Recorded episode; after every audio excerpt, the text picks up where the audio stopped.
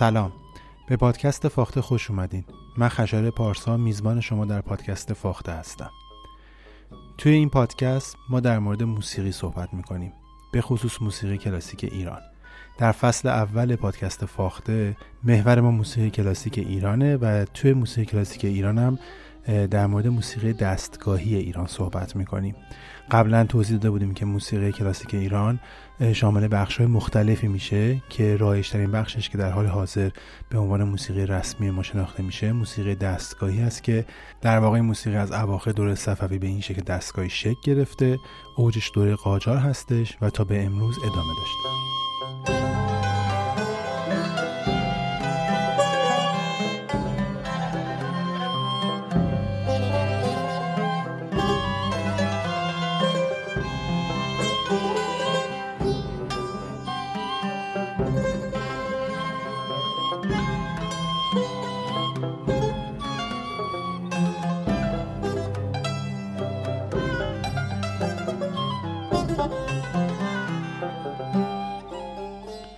در شماره قبلی پادکست فاخته در مورد دستگاه یا آواز بیات ترک صحبت کردم. فواصل این دستگاه رو معرفی کردم تا گوش شما با این دستگاه آشنا بشه و گوشه های مهم این دستگاه که شخصیت مدال دارن یا مقامی معرفی کردم. و با ساز براتون زدم که باشون آشنا بشین. طبق روالی که تا الان پیش بردیم بعد از هر دستگاه که توضیح میدیم یک آلبوم یا یک کنسرت معروف تو اون دستگاه رو هم معرفی می‌کنیم.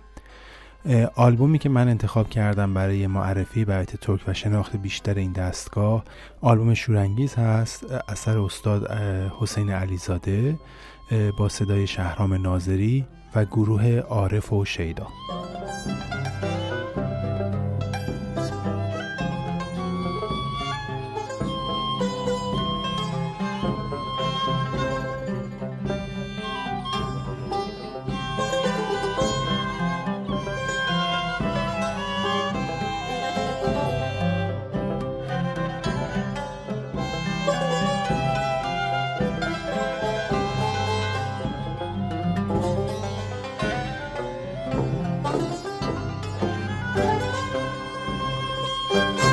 قبل از توضیح دادن این آلبوم و توضیح دادن بیت ترک در این آلبوم من اول یه توضیح راجع به خود این آلبوم بدم چون بسیار بسیار مهمه. توی موسیقی ایرانی تو دهه پنجاه یک گروهی شکل گرفت به نام گروه چاوش. این گروه در واقع ترکیبی بود از گروه شیدا و عارف. گروه هایی که از بچه های مرکز حفظ و تشکیل شده بود و بعد هم در رادیو شک گرفتن را در رادیو تلویزیون اون زمان و بعد به صورت مستقل شروع به کار کردن. اگه بخوایم در مورد این گروه ها و این اجراهای این دوره صحبت بکنیم چندین پادکست لازمه به خاطر که بسیار اینا تاثیرگذار هستن در تاریخ موسیقی ما. یک مستند بسیار خوب هست در مورد گروه چاوش که آقای رئیسیان و خانم کامکار کارگردانیش کردن. پیشنهاد می‌کنم که اون مستند رو ببینید بشنوید تا با این گروه بیشتر آشنا بشین و این جنبش در واقع جنبش چاوش که ادامه در واقع مسیر مرکز حفظ و اشایه هست که یک جنبش بسیار بزرگ در موسیقی ما محسوب میشه. گروه شیدا به سرپرستی استاد محمد رضا لطفی در رادیو شکل گرفت صدا و سیما در واقع اون دوره و بعد هم گروه عارف شکل گرفت که گروه عارف هم استاد علیزاده و استاد مشکاتیان مسئولشون شدن و ده تا آلبوم خیلی خوب اون دوره دادن. اینا بیرون به نام آلبوم های چاوش بعد از اینکه از صدا سیما در واقع جدا شدن به خاطر فضای در واقع سیاسی اون دوره که این اجراها و این موسیقی ها یک بخش خیلی مهم در تاریخ موسیقی ماست. و بعد از انقلاب که این گروه ها همچنان داشتن فعالیت می‌کردن به خاطر بیمهری هایی که به اعضای این گروه ها شد در واقع هسته مرکزی این گروه ها یعنی استاد محمد رضا لطفی در وهله اول و بعد استاد حسین علیزاده از ایران رفتن و این گروه ها از هم پاشیدن و فقط استاد مشکاتیان باقی موند که گروه عارف و همچنان سرکت شکل بده و یه کارایی انجام داد. اما این گروه ها تقریبا در واقع از همدیگه جدا شدن و اعضای این گروه ها از هم جدا شدن پاشیده شد و دیگه به اون شکل سابق نتونستن کار بکنن. با رفتن استاد علیزاده و استاد لطفی در واقع چاوش اون فعالیتش به هم خورد یه سری از بچه ها همچنان سعی کردن که چاوش نگه دارن یه سری از جوان های این گروه اما به اون شکل دیگه فعالیتی نداشتن این گروه ها و اون دو دستگی و مشکلاتی که بینشون پیش اومده باعث شد که این گروه ها دیگه فعالیت نکنن. بعد از این دوره استاد علیزاده به ایران بازگشت و دوباره تصمیم گرفت این گروه ها رو جمع بکنه. و این آلبوم در واقع اولین کنسرت بعد از انقلاب هست. نکته جالب اینه که آخرین کنسرت های در واقع قبل از انقلاب و همین گروه های اجرا کردن البته منظورم اجراهای موسیقی کلاسیک ایران و موسیقی دستگاهی ماست. و اولین اجرا هم دوباره باز همین گروه ها هستن که دور هم جمع میشن و آلبوم شورانگیز در واقع اولین کنسرت رسمی موسیقی دستگاهی بعد از انقلاب هست. به گفته های جناب استاد ارشد تحماسبی که یکی از نوازنده شاخص این گروه بود و یکی از پژوهشگران و نوازنده بسیار خوب تار در موسیقی ما هستند یعنی اگه کنسرتی قبل از این برگزار شده بود بیشتر مناسبتی بود و سفارشی بود و بدون بلیت فروشی و کنسرت رسمی بود. بلکه مال یه ارگان یا یک جایی بود توی یک وسط یه برنامه بود. اولین کنسرت رسمی از انقلاب 57 ده سال بعد در واقع در سال 1367 هست که روی توی تالار وحدت برگزار میشه. و سه شب در واقع اجرا میشه که همین کنسرت شورانگیز هست که بعدا تبدیل به آلبوم شده. استاد علیزاده وقتی برگشتن اعضای گروه شیدا و عارف و دوباره دور هم جمع کردن قطعاتی رو آوردن و آهنگسازی کردن و با این گروه ها شروع کردن تمرین کردن و آماده کردن برای کنسرت. سه شب یعنی 24 تا 26 مهر ماه در واقع مهر ماه 1367 سه شب کنسرت اول بود که روی صحنه رفت و 29 تا اول آبانم سه شب دیگه بود که این کنسرت ها برگزار شد ساعت 6 تالار وحدت. قیمت بلیت این کنسرت ها هم 150 تومن بود یعنی 1500 ریال. خواننده اصلی جناب آقای شهرام ناظری بودن ولی چون نمی‌تونستن سه شب بخونن قرار شد که سه شب هم خواننده دیگه بخونه که جناب آقای صدیق تعریف هستن. از اعضای گروه چاوش بوده.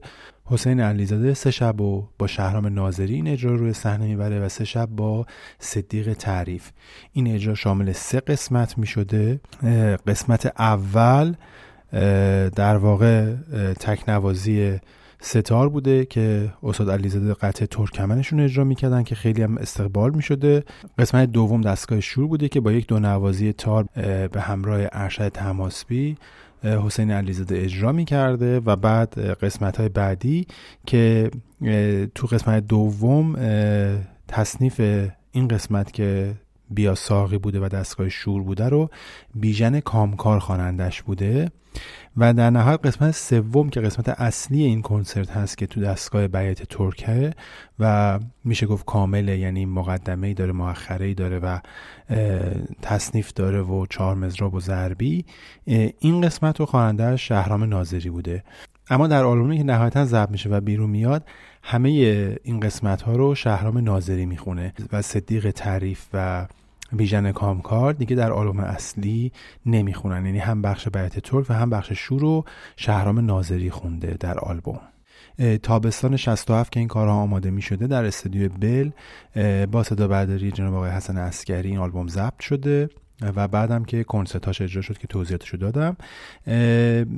در مورد ضبط این آلبوم ها این توضیح رو بدم که این آلبوم ها مانند کنسرت ضبط می شدن یعنی جناب آقای حسین علیزاده و جناب آقای پرویز مشکاتیان جناب محمد رضا لطفی هیچ کدومشون در واقع در ضبط قطعاتشون تک به تک و با مترونوم به اون شیوه اشتباهی که امروزه الان ضبط میشه خیلی از آلبوم ها کار رو ضبط نمی‌کردن.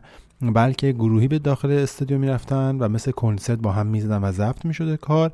یا ممکنه که چند قسمت می‌کردن یعنی اصطلاح بهش میگن سکشن کردن.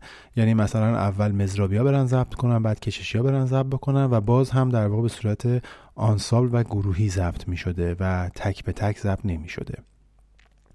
در نهایت این آلبوم سال 68 توسط انتشارات ماهور به بازار عرضه میشه. این توضیح هم جالبه که بدونید که انتشارات ماهور در واقع یکی از ناشرهای بسیار موفق در این روزگار هست و این آلبوم دوباره اولین آلبومی هست که انتشارات ماهور میده بیرون. یعنی انتشارات ماهور هم با همین آلبوم شروع می‌کنه و با همین آلبوم یواشاش معروف میشه و الان جز ناشرهای بسیار موفق در موسیقی ما هست با مدیریت جناب آقای موسوی. برای توضیح این آلبوم من در واقع با همون قسمت برایت ترکش کار دارم و قسمت اصلی آلبوم که مربوط به پادکست ما هم میشه. همونطور که گفتم اکثر در واقع برنامه های موسیقی ایرانی رپرتوار موسیقی ایرانی با یک پیش درآمد شروع میشه. در زمان قدیم به جای پیش درآمد در واقع بعضی وقتا با چهار مزراب شروع می‌شد به خصوص اگه تک نوازی بود.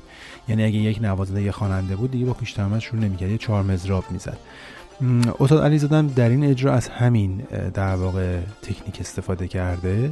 به جای پیش درآمد با یک چهار مزراب کنسرت رو شروع می‌کنه ولی به صورت گروهی.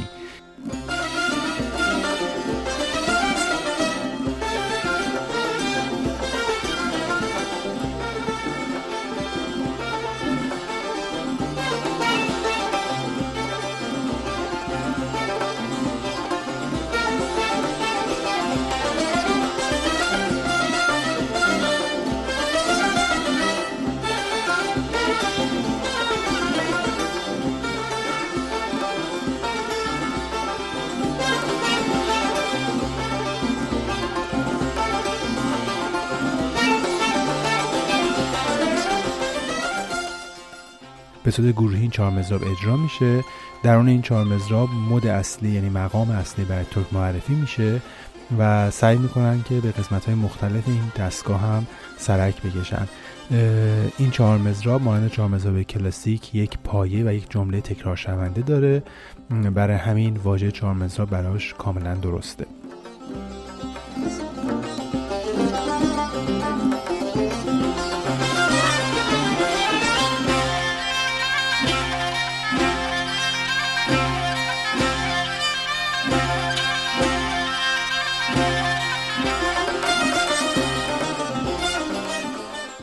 بعد از چهار مزراب درآمد رو داریم.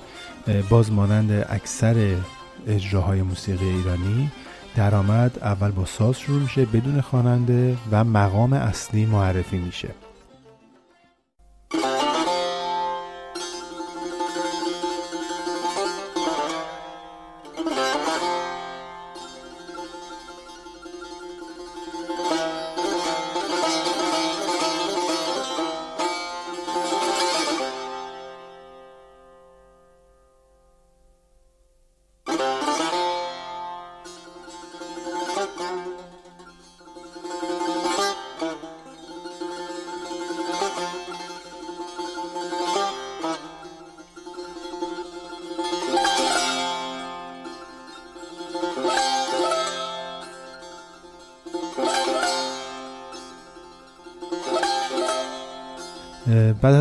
معرفی مقام اصلی توسط حسین علیزاده قطعه شوریده اجرا میشه که یک اجرای گروهی همراه با آوازه.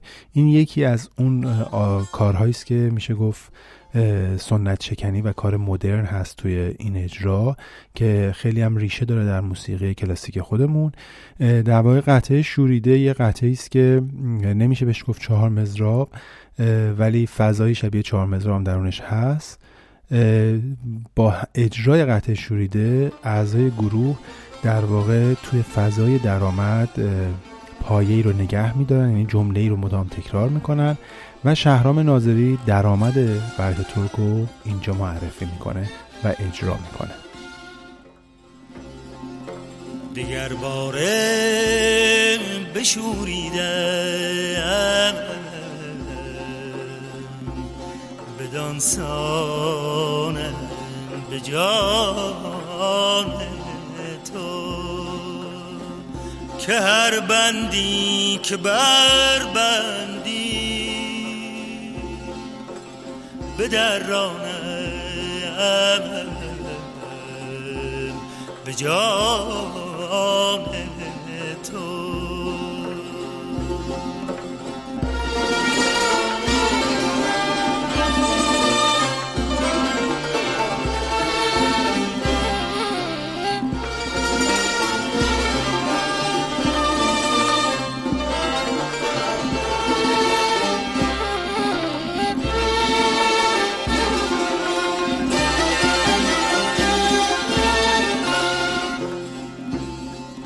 چرخم من چو ماهم من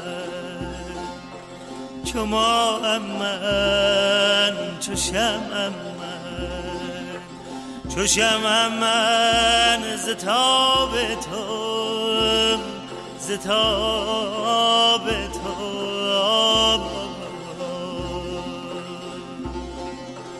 همه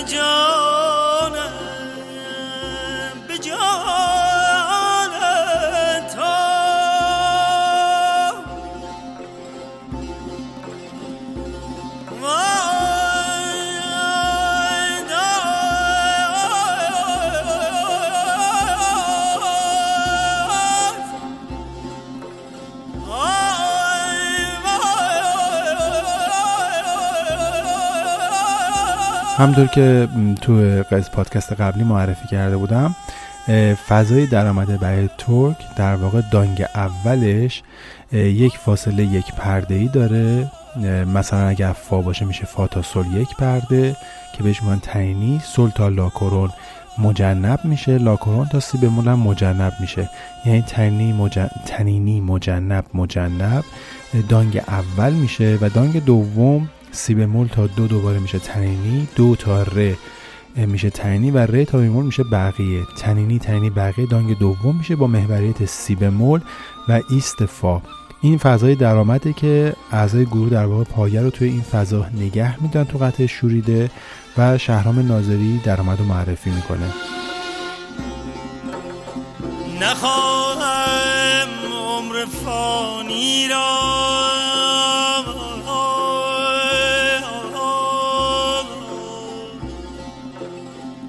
نخواهم عمر فانی را.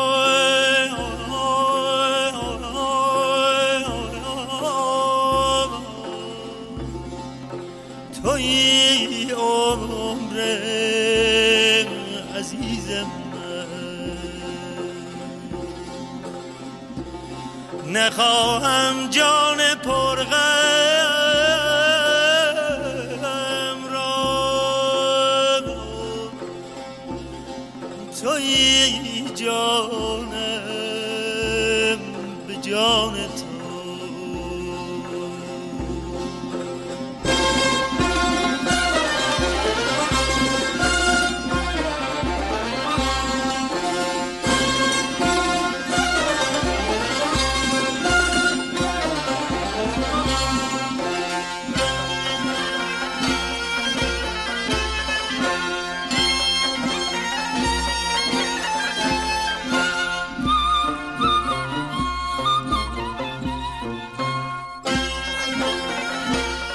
بعد معرفی درآمد وارد گوشه فعلی میشن یعنی باز به کمک همین قطعه ضربی وارد گوشه فعلی میشن. جمله توی گوشه فعلی نگه میدارن. همون پنج نوت معروفی که در فعلی اجرا میشه. تا اوج برای طور که نوت فا هست میره یعنی از سی بمول دو ر می بمول فا. با این پنج نوت فضای فعلی معرفی میشه و شهرام ناظری فعلی رو اینجا اجرا می‌کنه.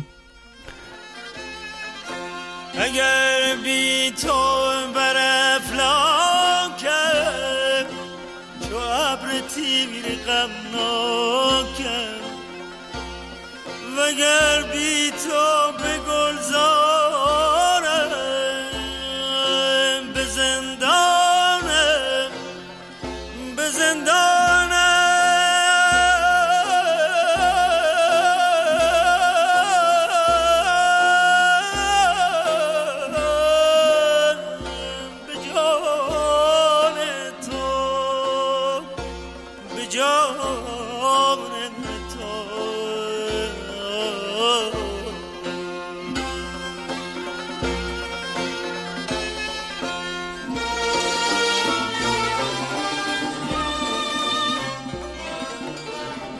در مورد بچه تصمیه فعلی باید بگم که اه، فعلی در واقع یکی از در فرهنگ ده خدا گفته شده که یکی از توایف قشقایی هستش. اینم در مورد بچه تصمیه فعلیه. پشت سر فعلی همین اتفاق برای گوشه شکسته میفته. شکسته گفتیم که دوباره همین پنج نوت داره. فقط سومین نوت تغییر می‌کنه. این رو پرده کم میشه. میشه سی بمول دو ر کرون می بمول فا. و اوج برای ترک هم که معمولا تا نوت لا بمول میره این معرفی فعلی و شکسته هست در اینجا و بعد فرود می‌کنه. در واقع فرود دوباره برمیگردن توی فضای درآمد. به این شکل در واقع یک جواب آواز نو رو و یه جواب آواز مدرن رو در اون زمان حسین علیزاده طراحی می‌کنه که الان سال هاست که از این تکنیک و این روش در موسیقی ایرانی استفاده میشه. در واقع آلبوم شورانگیز و اجرای حسین علیزاده به نوعی میشه گفت بدعت بوده و خیلی به دنبال این گروه و به دنبال تفکرات این گروه سالها ازش تقلید کردن و همچنان هم ادامه داره.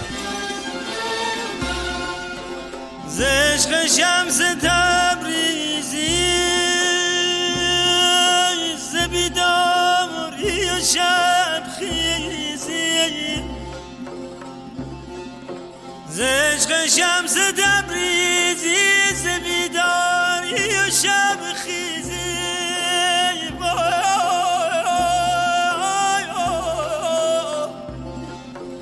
مثال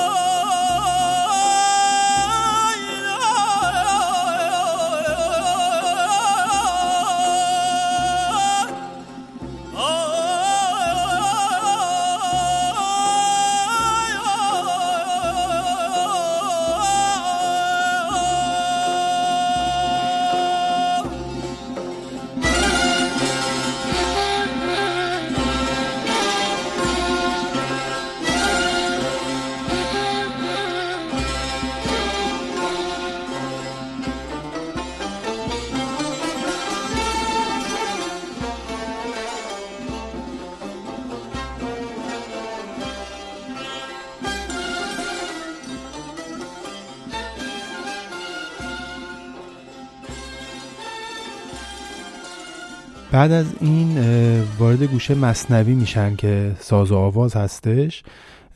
گوشه مصنوی هم همینطور که در قبلا هم توضیح داده بودم توی موسیقی ایرانی بسیار مهمه. مصنوی رو میشه یکی از شایع ترین و یکی از جذابترین آوازهای ایرانی در موسیقی ایرانی در نظر گرفت. میشه گفت حتی جنبه عامه پسندم داره چون توی در واقع موسیقی هایی که به صورت آمیانم در موسیقی ایرانی اجرا میشه و کوچه بازاری موسیقی ایرانی هم محسوب میشه مصنوی رو اجرا می‌کنن. برای همین خیلی ریشه داره در موسیقی ما. مصنوی در واقع وجه تصمیهش به خاطر شعر مصنویه که یه نوع شعر است که مصرع بیت ها با همدیگه هم قافیه هستن. اما با بیت های دیگه قافیه هاشون فرق می‌کنه. وزنی که توی مصنوی خیلی رایجه فائلاتون فائلاتون فائلون یا فائلاتون فائلاتون فائلات هستش که به رمل مسدس محذوف یا رمل مسدس مقصور معروفه. در هر صورت این مصنوی با این وضع در واقع تو موسیقی ما خیلی رایجه. و شعر معروف بشنو از نی چون حکایت می‌کند و جداهی ها شکایت می‌کند. یکی از الگویی است که می‌تونه تو ذهنتون بمونه به عنوان وزن مصنوی.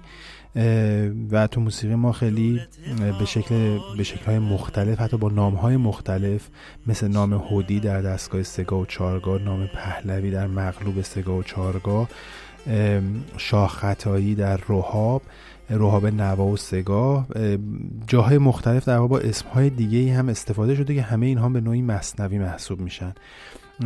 و استاد کسایی اعتقاد داره که مصنوی در موسیقی اصفهان خیلی کاملتر و جامعتر اجرا میشه و مصنوی در آواز تهران ساده تر شده.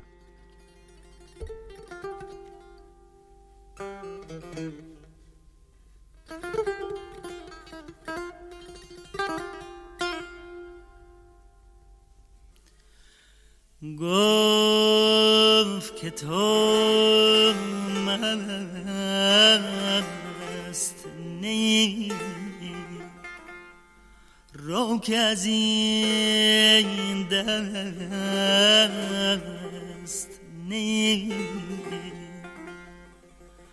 رفتم و سرمست شدم.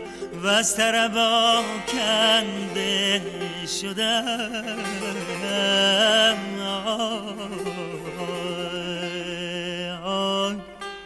رفتم و سرمست شدم و از طربا کنده شدم.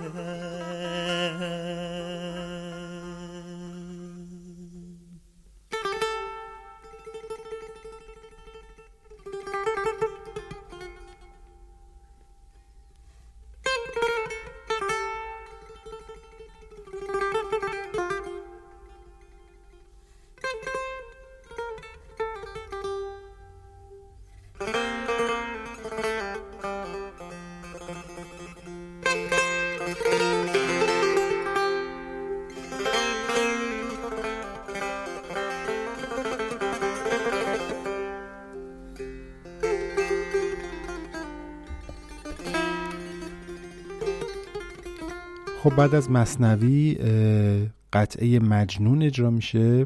توی آلبوم قطعه مجنون بر اساس گوشه شهابیه. این گوشه در واقع توی بیت ترک هست و معمولا انتهای بیت ترک اجرا میشه. تاکید روی خود مقام اصلی داره و نکته مهمش اینه که فرودش روی خاتمه شور هست. یعنی برمیگرده روی درجه اصلی شور. همطوری گفتم قدما اعتقاد داشتن بیاتورک زیر مجموعه شور هست و شهابی جز اون گوشه است که بیاتورک رو برمیگردونه توی شور. البته خود شهابی گوشه خیلی قدیمی نیست. شهابی مثل دیلمان مثل صدری از گوشه هستش که استاد سبا به ردیف موسیقی ایرانی اضافه کرده و اعتقاد دارن که بعد از سبا در واقع شهابی در موسیقی ما وارد شده و استفاده میشه.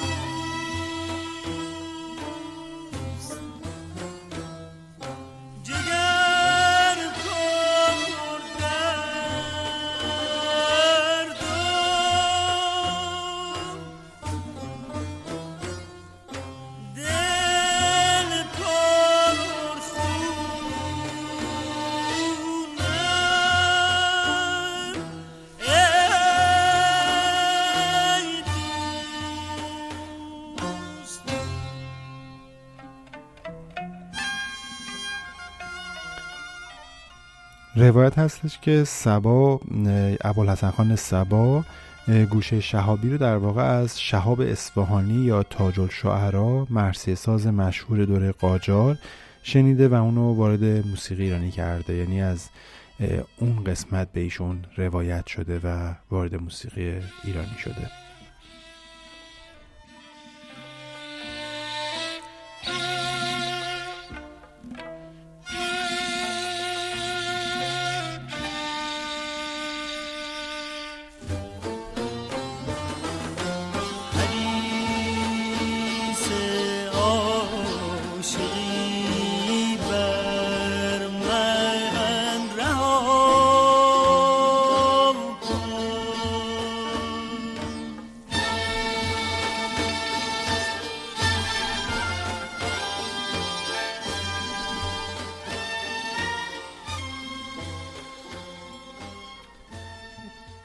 قطعه مجنون که با یکی از شعرهای نظامی گنجوی ساخته شده این قطعه. قطعه سبو هست یک تصنیفه توی این قطعه هم استاد علیزاده مقام بیاتور کامل معرفی می‌کنه و یک فرود کامل رو خود بیاتورک داره با کمک این تصنیف. در مورد این تصنیف و نوع تلفیق شعر و موسیقیش خیلی حالا وارد جزئیات نمیشیم چون مقاله تلفیق شعر و موسیقی رو باید در آینده یه بحث مفصلی در موردش انجام بدیم. ولی ما در موسیقیمون تلفیق شعر و موسیقی ها به روش های مختلف و سبک های مختلف داریم. سبک هایی که خیلی وابسته هستن به ساختار هجایی و باعث میشن که شعر خیلی واضح به گوش برسه و سبک هایی که خیلی به در واقع ساختار هجایی وابسته نیستن و در واقع شنیدن شعر در اون تصنیف های مدار مشکل تر میشه حالا استاد علیزاده اینجا تقریبا میشه گفتش که هجایی کار کردن و تلفیق شعر و موسیقیشون به شکلی هستش که شعر رو شما راحت می‌تونید تشخیص بدید موقع شنیدن این تصنیف و از اون لذت ببرید نکته خیلی مهم اجرای تمیز این گروه هستش. جناب آقای حسین علیزاده تمرین بسیار جدی با از این گروه انجام داده. همشون از نوازنده بسیار برجسته موسیقی ما هستن و طبیعتا اجرای بسیار خوبی هم انجام دادن. ارشد تحماسبی در مصاحبه تعریف می‌کرد که برای اون دو نوازی که با هم دیگه انجام بدن به غیر از اینکه ساعت ها تمرین کردن مواقعی پشت به هم میشستن موقع تمرین که همدیگر نگاه نکنن و حسشون با همدیگه یکی باشه. در این حال که همدیگه رو گوش می‌کنن. این نشون دنده تمرین به جا و درست این گروه و اعضای این گروه هست که با اینکه نوازنده برجسته هستن 5 6 ما در واقع تمرین جدی داشتن. بیایید بیایید به بگردیم بر این نقطه مقدار تو پردار بگردیم.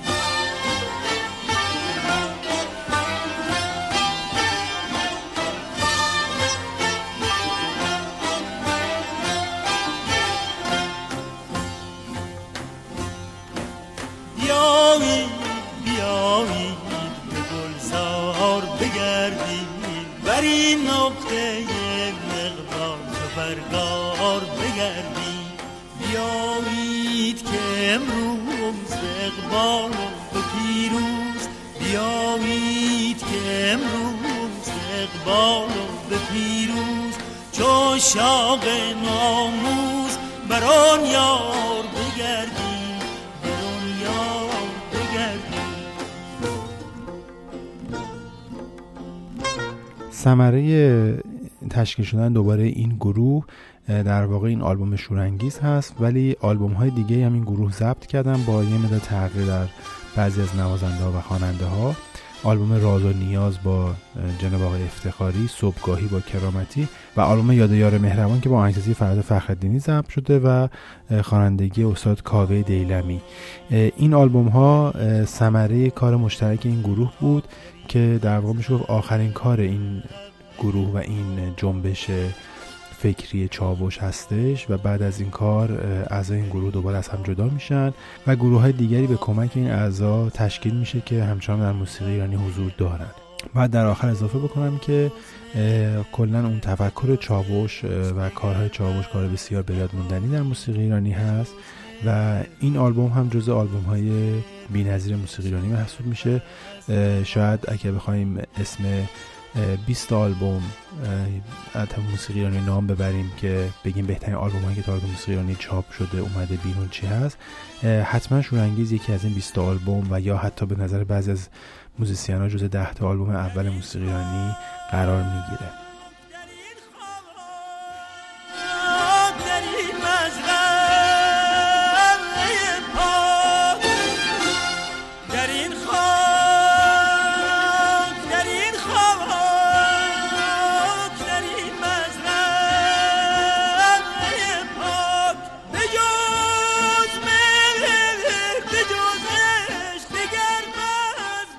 اعضای این آلبوم عبارتن از حسین علیزاده تار و ستار بیژن کامکار روبا و دف پشنگ کامکار سنتور عبدالنقی افشارنیا نی ارژنگ کامکار تنبک ارشد تحماسبی تار و تارباس یا بمتار زیدالله طولویی تار و بمتار فرخ مسهری تار و بمتار جمال سماواتی تار و بمتار علی اکبر شکارچی کمانچه اردشیر کامکار کمانچه و قیچک سعید فرجپوری کمانچه محمد فیروزی اود تکنوازای این آلبوم حسین علیزاده ارشد تماسبی و ارشد اردشیر کامکار هستند. این آلبوم تابستون 1367 ضبط شده تمرین و ضبط شده و پاییز 67 کنسرتاش اجرا شد و این آلبوم هم منتشر شد. از اینکه پادکست فاخته رو گوش می‌کنین و پیگیرش هستین ازتون ممنونم. لطفا نقطه نظرهای خودتون به من بگین. نقد های اگه لازم دارین آلبوم به من بگین. چیزی به ذهنتون می‌رسه فکر می‌کنین جای مشکلی هست. و مطلبی هست که من باید بگم یا مطالبی رو اگه اشتباه میگم لطفا به من بگین. تا اصلاح بکنیم و در ضمن در مورد قسمت های بعدی پادکست فاخته و فصل دوم این پادکستم نظرها و ایده خودتون من بگیم که بتونیم در واقع ادامه بدیم. راه ارتباطی ما خود فضای پادکست هستش که می‌تونیم پیام بذاریم در اینستاگرام فاخته می‌تونیم پیام خودتون رو بذارین. یک کانال تلگرام داره این پادکست و یک سایتی هستش که متعلق در واقع به این پادکست و به گروه فاخته و آموزشگاه موسیقی فاخته هست. از اینکه ما رو همراهی می‌کنین باز هم سپاسگزارم. لطفا پادکست رو به علاقه مندان موسیقیانی معرفی کنین به امید اینکه شرایط موسیقیانی روز به روز بهتر بشه و شرایط فرهنگی مملکت ما بهتر بشه این پادکست بهمن ماه 1400 ضبط شده. از همراهی شما سپاسگزارم.